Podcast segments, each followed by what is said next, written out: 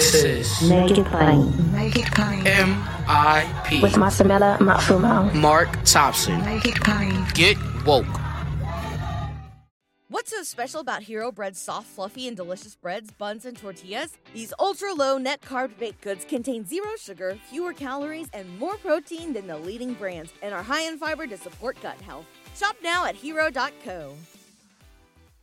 God bless you, everyone. Once again, something we've done probably for over about two decades, broadcasting live from the NAACP convention, MIP at the NAACP. Panel discussion during the NAACP convention with an esteemed group of panelists talking about racism, anti Semitism, and hate. We're going to hear that panel now, today on Make It Plain. Panelists include Meek Mill, the rapper, the Patriots.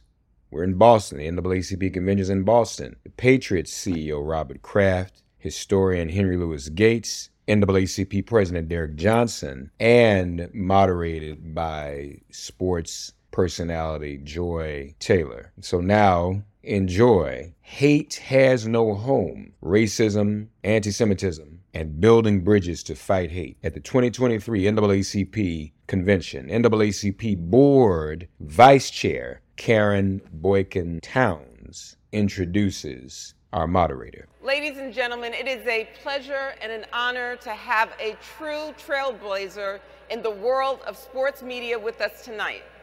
With her captivating presence, insightful analysis, and unwavering passion for the game, our guest has become a beacon of excellence in the sports broadcasting industry.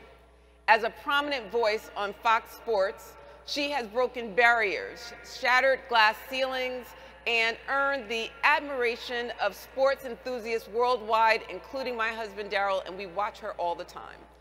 Her dedication to delivering top-notch commentary and her remarkable expertise makes her a standout figure in the field. Here to moderate today's panel, please join me in giving a warm and enthusiastic welcome to the incredible Joy Taylor of Fox Sports.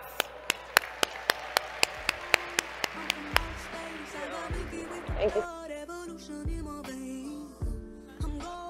Hello? Thank you, everyone. How's everyone doing today? How's everyone doing today? There we go. It's a beautiful day. Hello, everyone. I'm very honored and grateful to be here, and I'm very excited to have this conversation that we are about to have. And let me start by introducing this panel. So, tonight we embark on a moderated conversation that addresses the pressing issues the pressing issues of racism, anti-Semitism, and the vital importance of building bridges to combat hate in all its forms. This panel brings together a cross-discipline unit who are dedicated to dismantling prejudice and promoting unity. Let us engage in this transformative dialogue with open hearts and open minds, and together, let us foster a future where hatred has no place and love and understanding prevail. So please join me in welcoming our esteemed panelists for this momentous discussion. Our first esteemed panelist, Derrick Johnson, embodies the essence of the NAACP's rich history and unwavering commitment to equality. With his steadfast dedication and visionary leadership, he has tirelessly fought to dismantle systemic racism and inequality, advocating for transformative change across our communities. Tonight, we are privileged to have him join us in this vital discussion, lending his profound insights and expertise to our pursuit of a more equitable and united society. Please join me in extending a warm welcome to the dynamic and inspiring Derrick Johnson.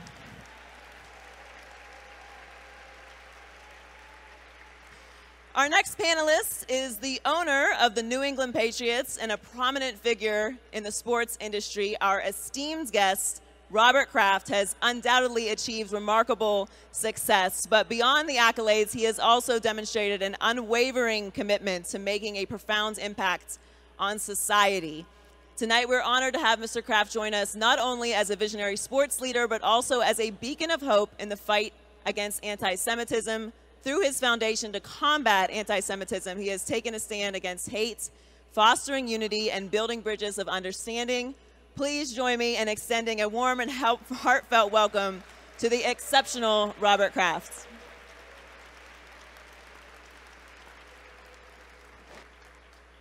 Our next guest, Dr. Henry Louis Gates Jr., is a scholar, educator, and cultural trailblazer whose work has profoundly impacted our understanding of African American history and the broader American experience.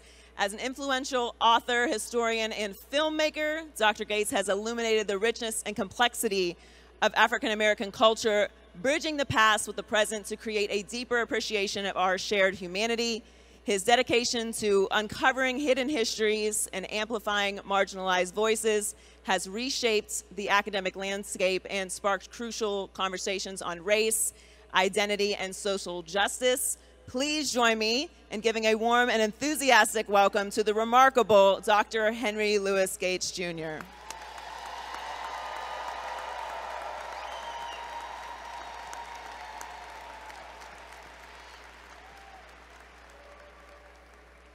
Our final panelist is a multi talented artist whose powerful voice extends far beyond the realm of music. Our honored guest, Meek Mill, is not just a chart topping rapper, but also a fearless advocate for social change and equality with his captivating lyrics and unwavering determination. He has become a voice for the voiceless, shedding light on the injustices faced by marginalized communities and advocating for reform within the criminal justice system. So tonight we are privileged to have him join us not only as an extraordinary performer, but also as a driving force for positive change. Please welcome Meek Mill. Thank y'all for having me today too. All right, welcome everyone. As I said, I'm very honored to be here to host this panel, which is titled Hate Has No Home Here, a moderated conversation on racism, anti Semitism, and building bridges to fight all hate. So I want to start with you, President Johnson. Uh, as the NAACP celebrates over 114 years since its inception, and you look at the current challenges, why do you feel it's important to have this conversation about racism and anti Semitism today at this national gathering? So first of all, I'm looking out here. Thank you all for coming out for this important conversation. Give yourself a hand.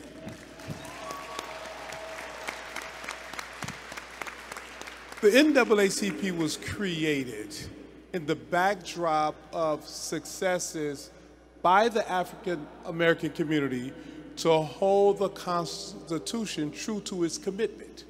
We took up arms, we defeated a treasonous army, we kept the United States united, and we built public policy infrastructure in the South, public education, among many other things, only to find ourselves compromised in a deal for business reasons.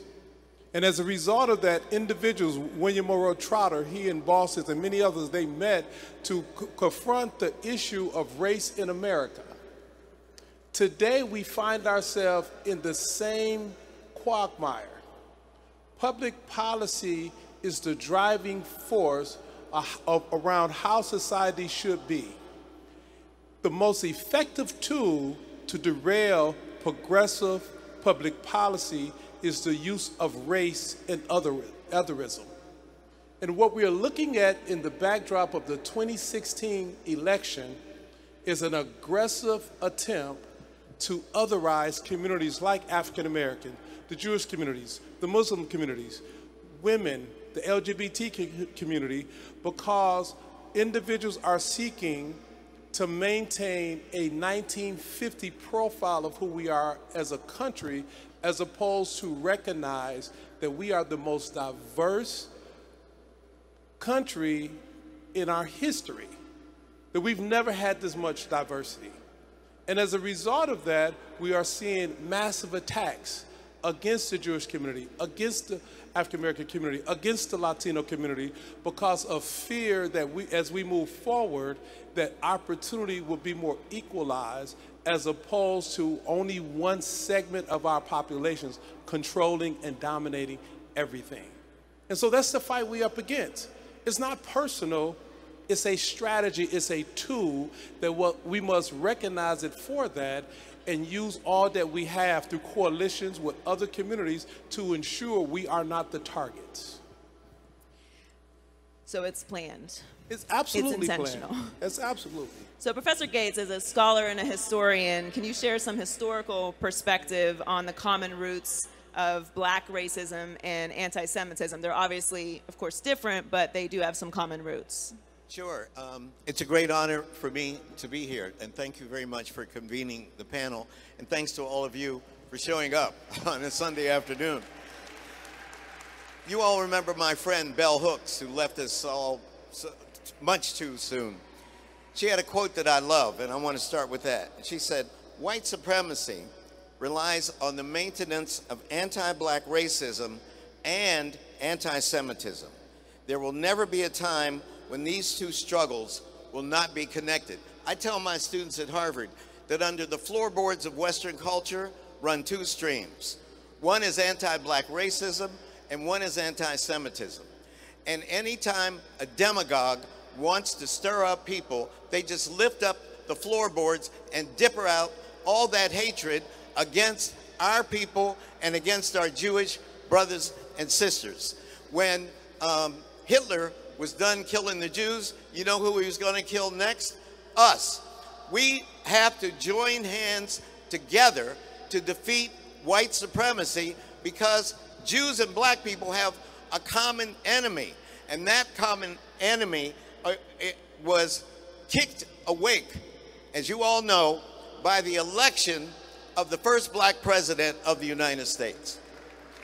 That fact drove so many of our white brothers and sisters crazy.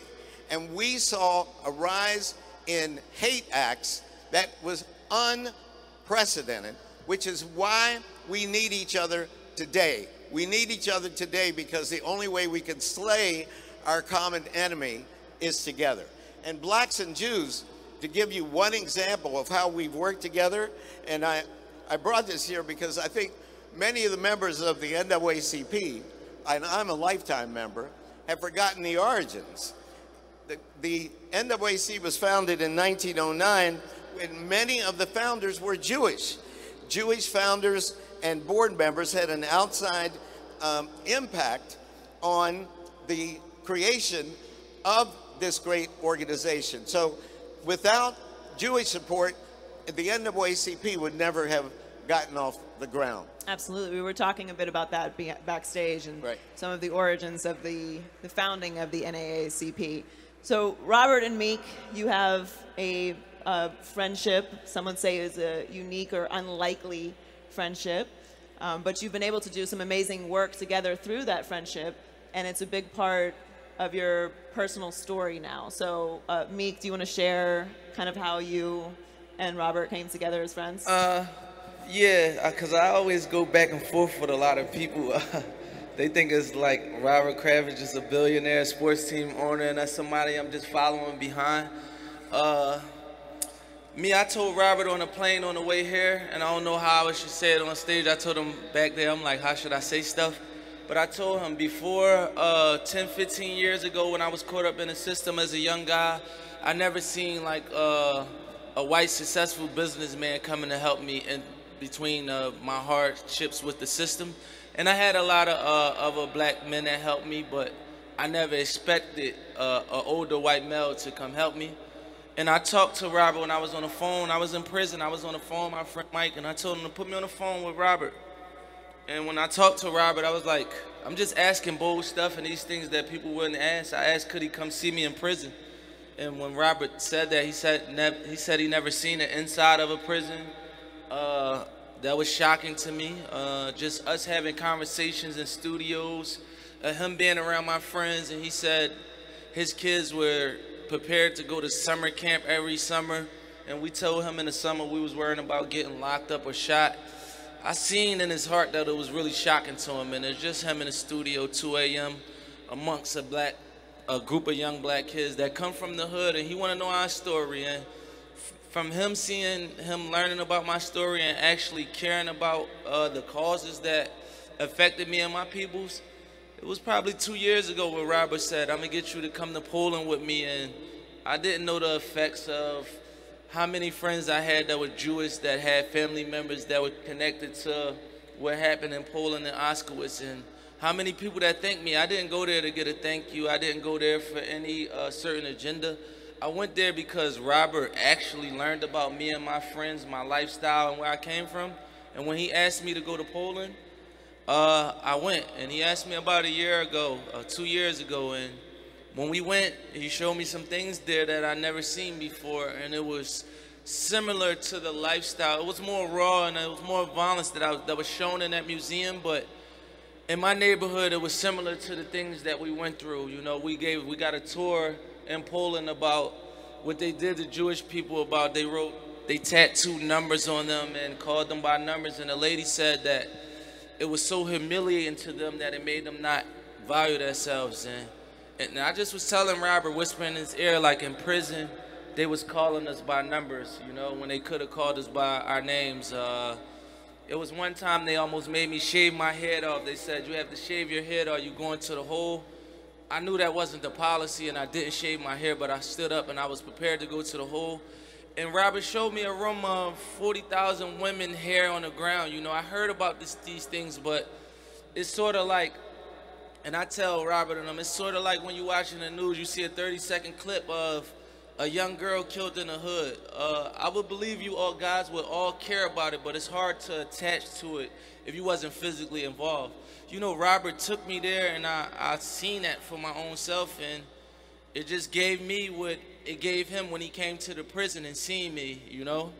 and I brought that back to my neighborhood. And when I came back, a lot of people from the Jewish community was thinking me and saying that they know that I cared. Me, I come from a ruthless environment. I grew up in a hood where it isn't any rules. You know, we have morals. We never lost morals, but it's ruthless in that environment. Through all that I grew up in, I still never lost my care for all types of people. I never was taught that way not to care about all types of people, and I would never lose that.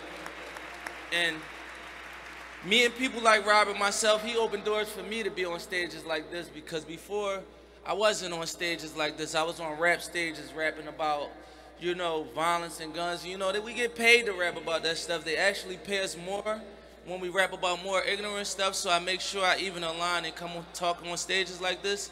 But you guys, the NAACP open up doors for people like me to be able to power forward because the things that fund us that don't power me forward. You know, I just make sure because I know better and I'm at an age point. I'm 36. They power is really when from when we 21 to 25, where we really don't know. I'm one of the lucky ones that made it through where I was able to get my knowledge and sense, and I'm the one that keep the line on the rap ignorance and be able to level out uh, conversations like these and deliver it to the young people who may not attend things like this. So I would just say I appreciate you guys for having given me this opportunity, and I appreciate Robert because he didn't have to come to that prison and come see a young guy that was toting a gun once upon a time in a hood and put his name on the line when he had a lot of people telling him don't do that and he did it so i commend him and i didn't expect that from a person of where he come from and he opened a bridge to my life to be able to open bridge for more people Your turn, Robert. You gotta tell your story. That was perfectly said, Meek. And thank you too. And to your point, conversations really open doors and bridge gaps and create the type of relationships that do heal things.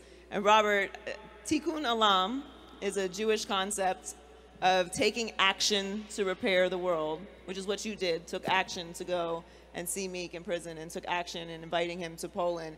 How has this value shaped your life and your actions? Well, um, that's really the center. First of all, it's an honor for me to be here today. And Professor, thank you all for giving me this opportunity, listening to Professor Gates and Meek speak about our joint communities. And thank you, Derrick, for inviting us here. And giving this this opportunity. You know, I grew up in. Uh, I was privileged to have two loving parents. We were a very modest financial, uh, home, but my father left me an ethical will. And he said, when you go to bed every night, make sure the people you've touched that day are richer for having known you. And that symbolizes the tikkun olam to me. And I love this country um, with all its faults um, because I was a young man who went to school on full scholarship. I didn't have my first car till on my own till I was 25. And, you know, I've been able to live my dream. Um, you know, uh, I had a greater chance to being a starting quarterback in the NFL. There are 32 than owning a franchise in my hometown. But what does that mean? It means that this country has been open to everyone to have great opportunities. And I'm very worried about the country right now, what's going on. And um, visiting Meek in jail, and it changed my life because I'd never been to a jail.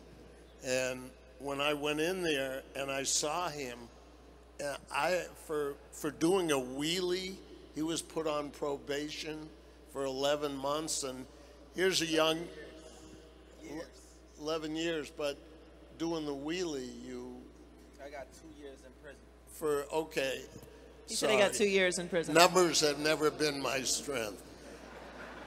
But the point is, I'm, I'm looking at this young man who I have deep affection for. He's in an orange jumpsuit.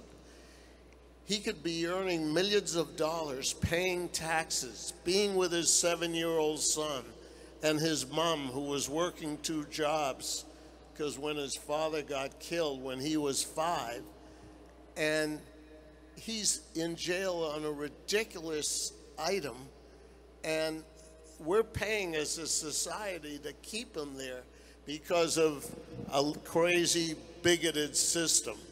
And so we have to change that. And he and I and a fellow rapping colleague of his, Jay, and a friend of mine, Jay Z and Michael Rubin, we started this Reform Alliance to try to fix that. Um, because we have more people in jail in America per capita than any country in the world, and that's crazy. And it's not in America, America's best interest. But also, what I see happening now with hate, and and it starts. Professor Gates is right. It starts with the Jewish people. It'll go to every other minority group. We have to stand together and stand proud and and push back on this to keep the vibrancy of this country.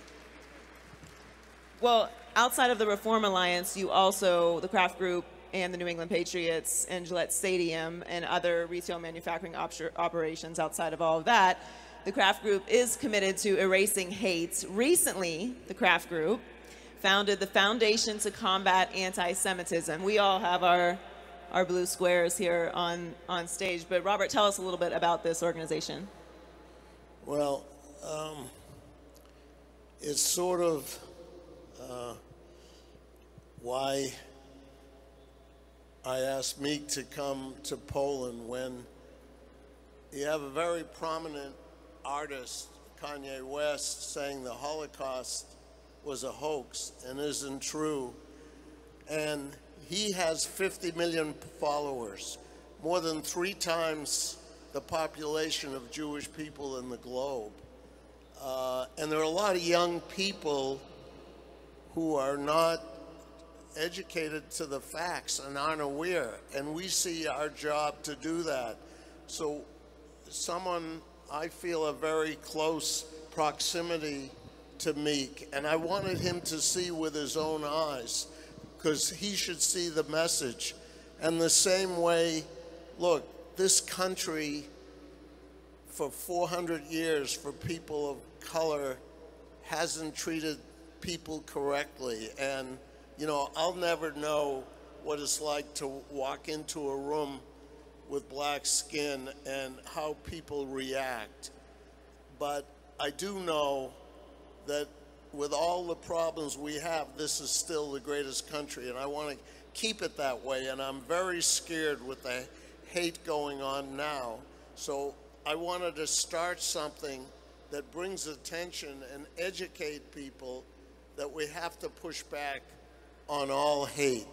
And that's why we started this foundation. This blue square is a symbol of unity and solidarity that all of us can stand together and push back. It's a little emoji that you can have, you have it on your phone, and I'm not very technologically savvy, but even I could put it on every email. I have it as a standard thing. And it's just something that people notice.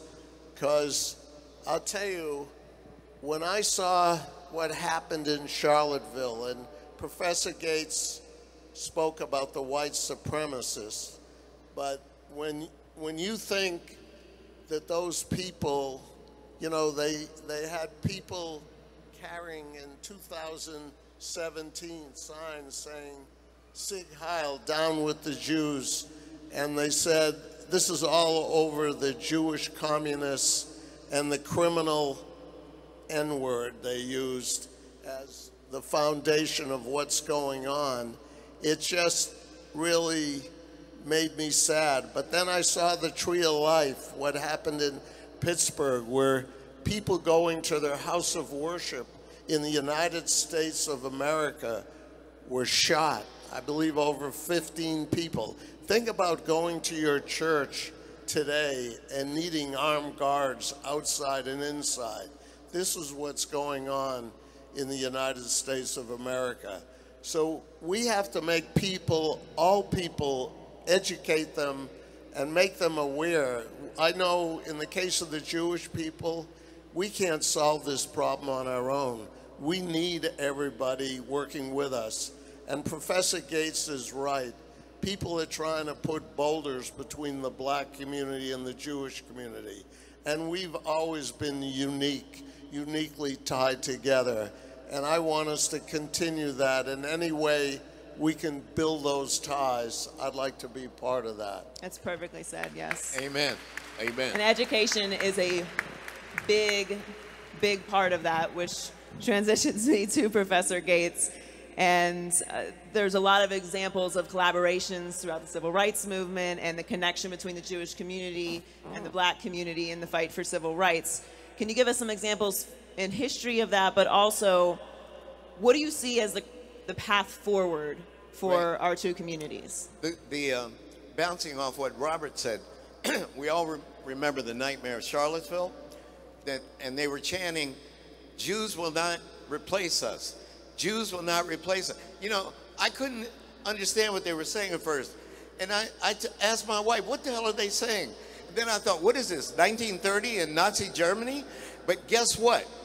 That the day after they were demonstrating against the Jews, they showed up with swastikas, Confederate flags, and Ku Klux Klan robes. That shows you the inextricably intertwined connection between the hatred of Jewish people and the hatred of our people. Frantz Fanon, the great black psychiatrist, in 1952, governor, said, wrote a sentence I'll never forget, which is that the anti-Semite inevitably is a Negrophobe. Meaning, if you find a person who hates Jews, they hate us too. And you know what? We got Dr. Evil lurking in the, in the wings. Donald Trump, no matter what we do, he seems to just keep coming back. He's like the vampire in a horror story. And you don't know what's going to happen. But Donald Trump feeds these people, he feeds their hatred, and they're looking for scapegoats. They're looking for scapegoats because the world has changed and they're not in control anymore and they haven't changed with it. And they look at a, a room like this and too many black people, too many women, too many gay people, too many uh, people who don't look like them, and that's when they start looking for victims. And because of economic scarcity, that search for victims is going to increase. So when I um, heard about Kanye West and his Holocaust denial, ladies and gentlemen, it sickened me to my stomach. And I decided that my next PBS series, we got one coming out in February on the history of gospel. After that, I'm doing a series on the history of blacks and Jews. And you know why?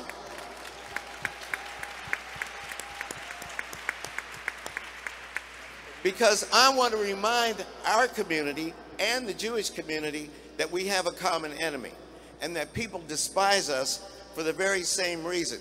Do you know there was a man named Julius Rosenwald from Sears and Roebuck? There were no black schools in the South.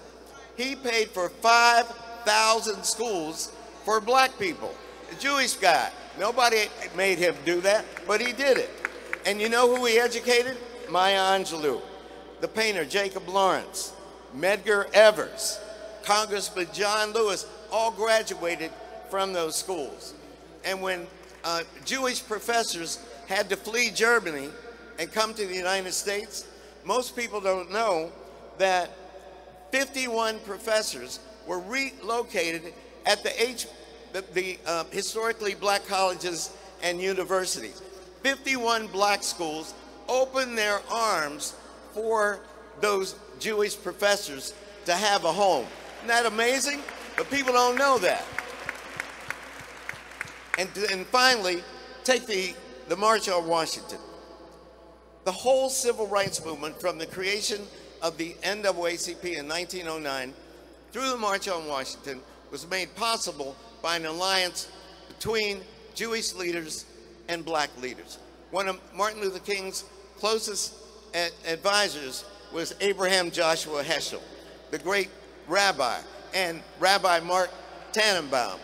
That's what we need to do. I'm making this film series to show that we need to reforge our alliance to protect our communities from the white supremacists that are coming after both of them.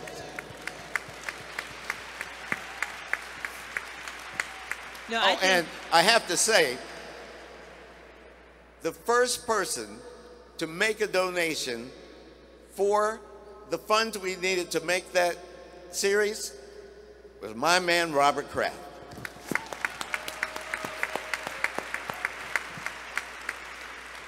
Education and history are very, very important because you lose track of what happens when you don't talk about it.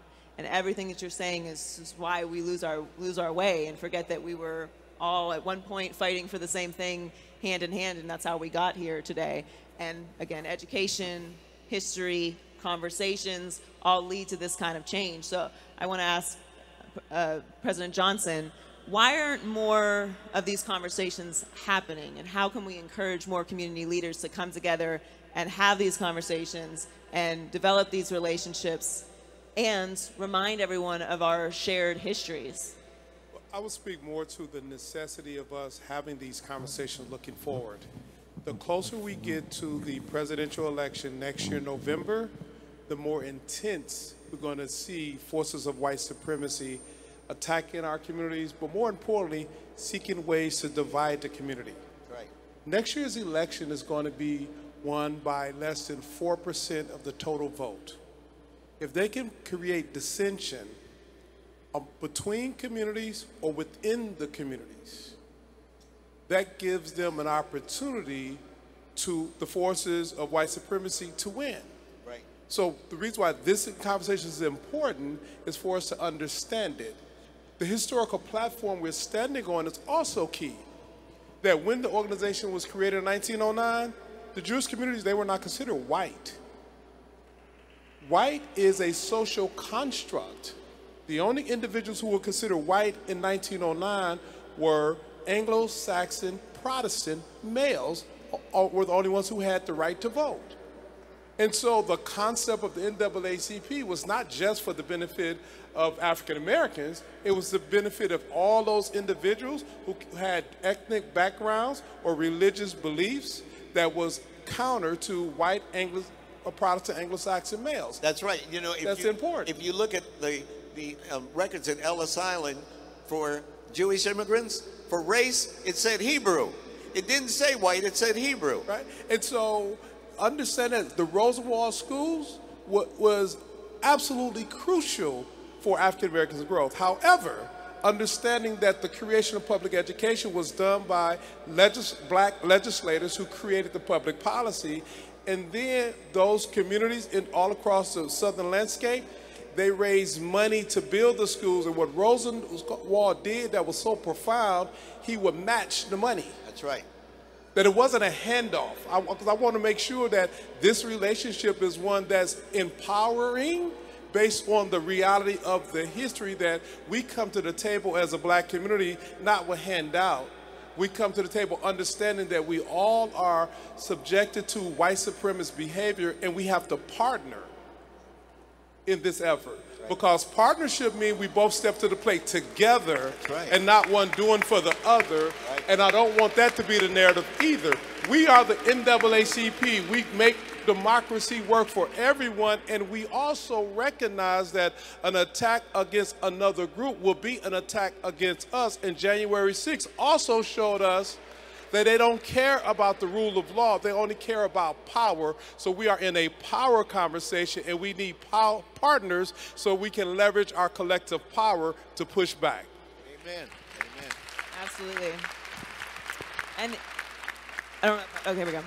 All of us have different backgrounds and different tools that we can use to help communicate that. You mentioned the election. There's a lot of different media platforms that are going to be putting out different information. And I, I want to go to Meek on this because you have the ability to influence people not just through social media, but obviously through your music as well. And what kind of role do you feel that you play in that, and how can social media uh, be utilized to help communicate these conversations that we're having and educate young people? Uh, me, uh, how I operate, I, I'm one of the kids that we talking about, you know, the war on drugs, growing up in a house without a father.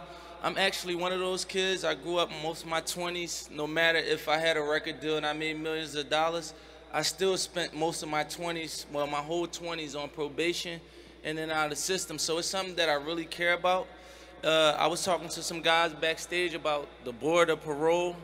You know, I'm an artist, so I can rap about it and the world hear about it, but you know, I might talk about the ro- parole system and tell a story in a way that uh, some people may not be able to hear the voice of young men on parole, but you guys, if you didn't hear it, your kids that may grow up in the next 10, 20 years know about the pain and struggles of people like us went through parole. So if it didn't kick in this era next year, I mean, in the next 10 years, it may kick in. So, you know, me using my voice and platform because, you know, I know other artists that come from where we come from that don't speak on the issues that uh, we face every day. Uh, I was telling them backstage, uh, me seeing Poland and the Holocaust and coming back to America, I said, they don't really have to kill us. And I'm talking about in the black culture in the hood. And I ain't talking about the whole black culture, just in the hood where I come from.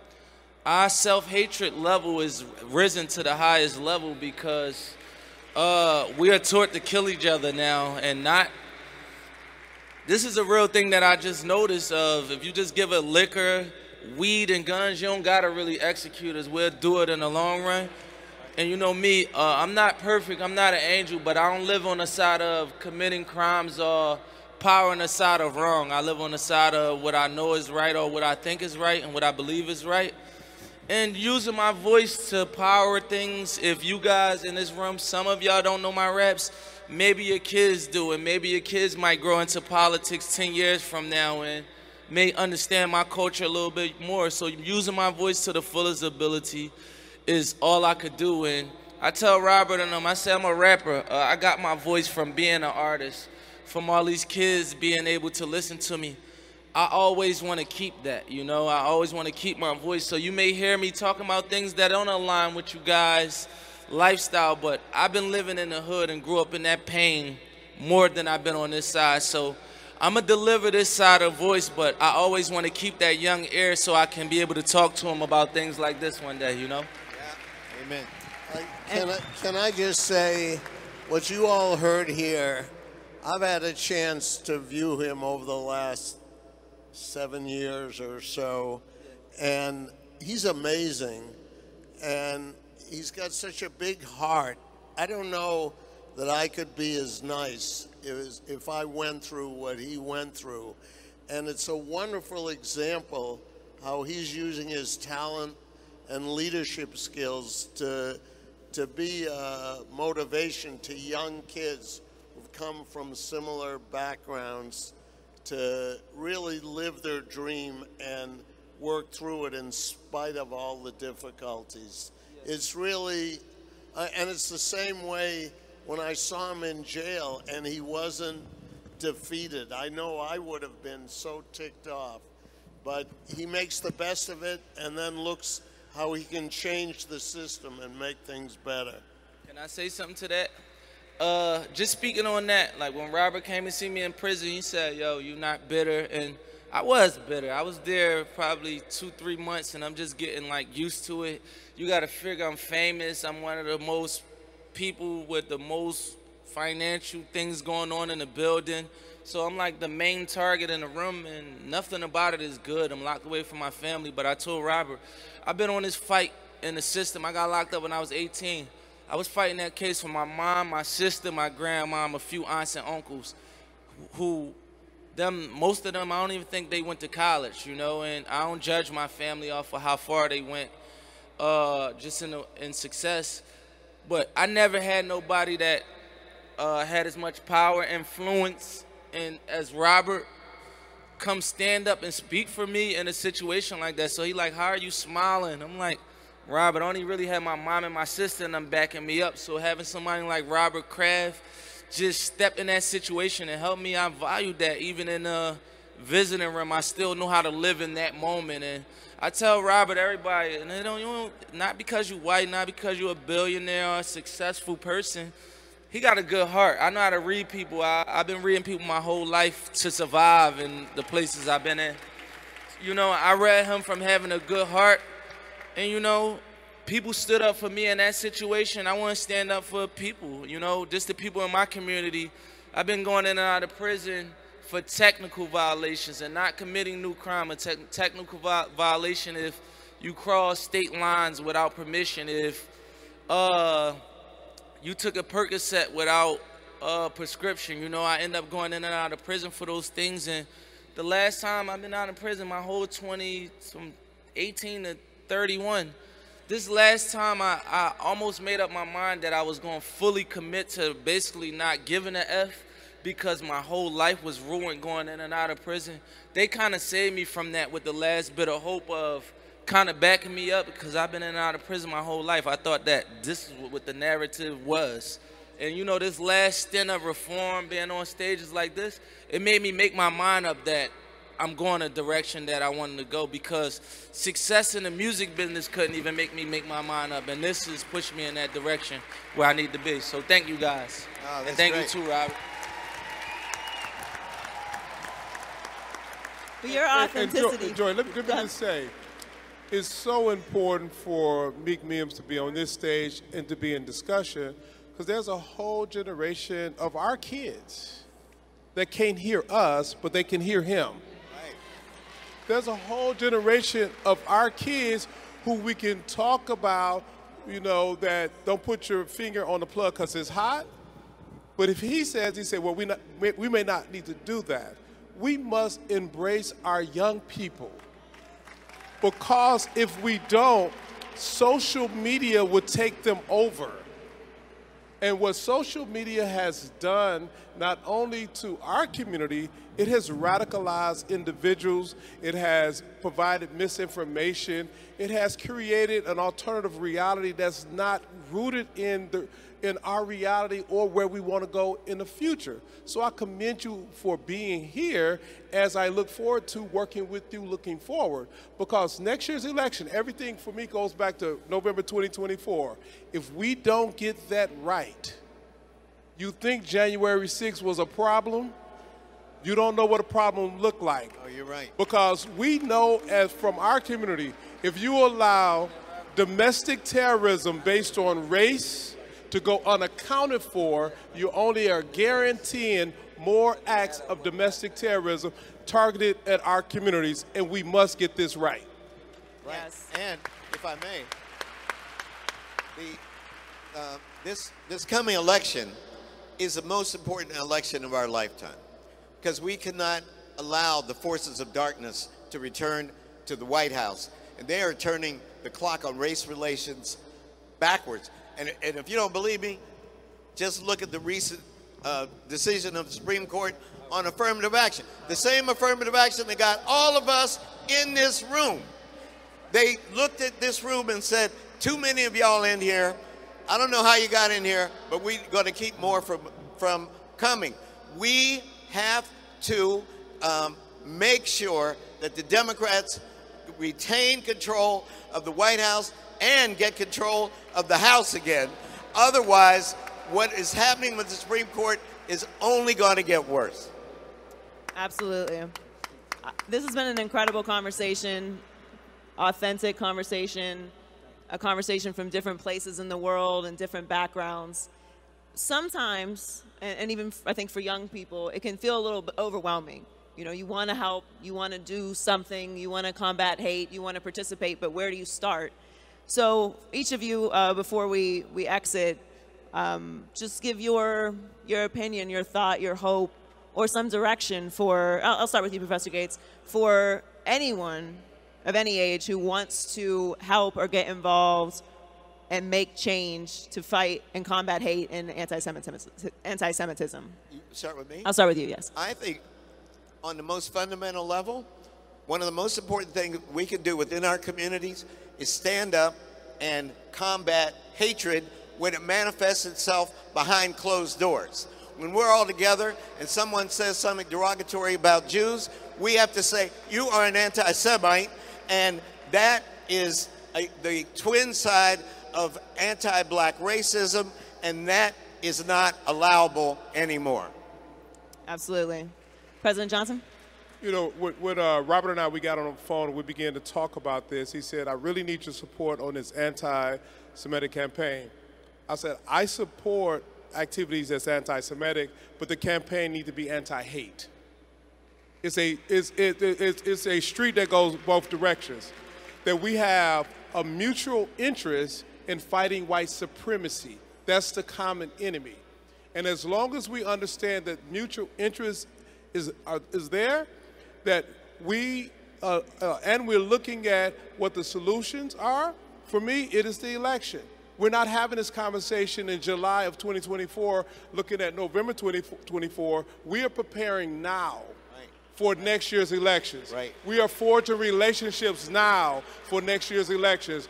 We are identifying the targets where we could turn out to vote now for next year's elections. right. And we're understanding that no matter what the vehicle is, whether it's an NAACP or a local community group, all of us need to be empowered and focused in the same direction because if we are not, the 1950 reality that people are trying to take us to Right. is not inclusive of any of our communities. But if we do this right, the 2030 reality that we can wake up in is something where our kids and our grandkids can have a future that's more consistent and more equitable than anything we've ever seen. Divided we fall. So unity is the theme of today's conversation. Robert, I want to ask you as well, what is some advice that you would give to someone who wants to, to participate in ending hate and anti-Semitism? Well, I think Professor Gates and Derrick spoke beautifully on the subject. I do think that social media has isolated people in many ways, and we have a lack of empathy. And so we were looking for some symbol that universally can stand up to hate, and that's why this blue square stands up to all hate. And we need people not to be silent when they see it against any minority, whether, you know, be Jewish, black, gay, Asian, Muslim, whatever it may be. We have to push back to keep the values of this country strong. Absolutely. And also make sure that you follow up on the on the Blue Square FCAS and the Reform Alliance that that Meek and Robert have put together. Meek, you obviously have a massive platform, as you spoke about, and you speak with a very authentic voice, a voice that is is unique, but also a, a, a experience that really needs to be told. So, from your authentic voice, what advice would you give people who want to take the path that you're taking, but also make this change in their own life?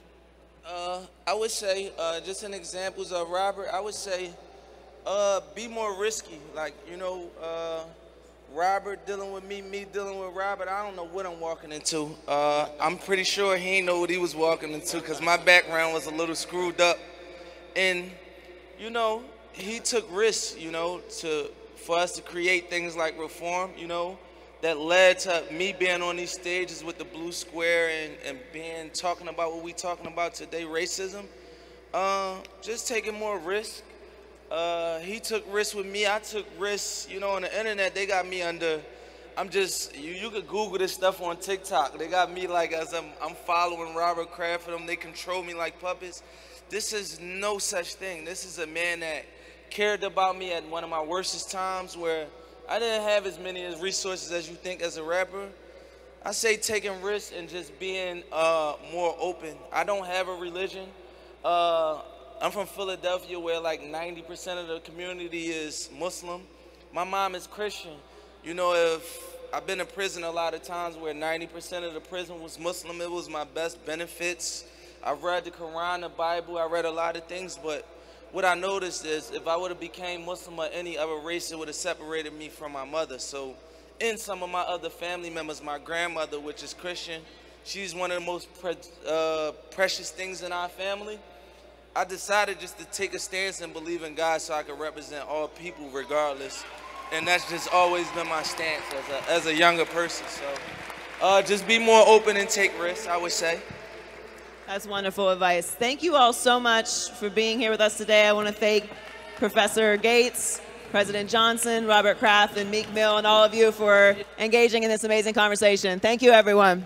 Thanks for getting woke and listening to Make It Plain. As always, perform an act of kindness on behalf of an elder or young person. Write a letter to a sister brother who just so happens to find her or himself incarcerated.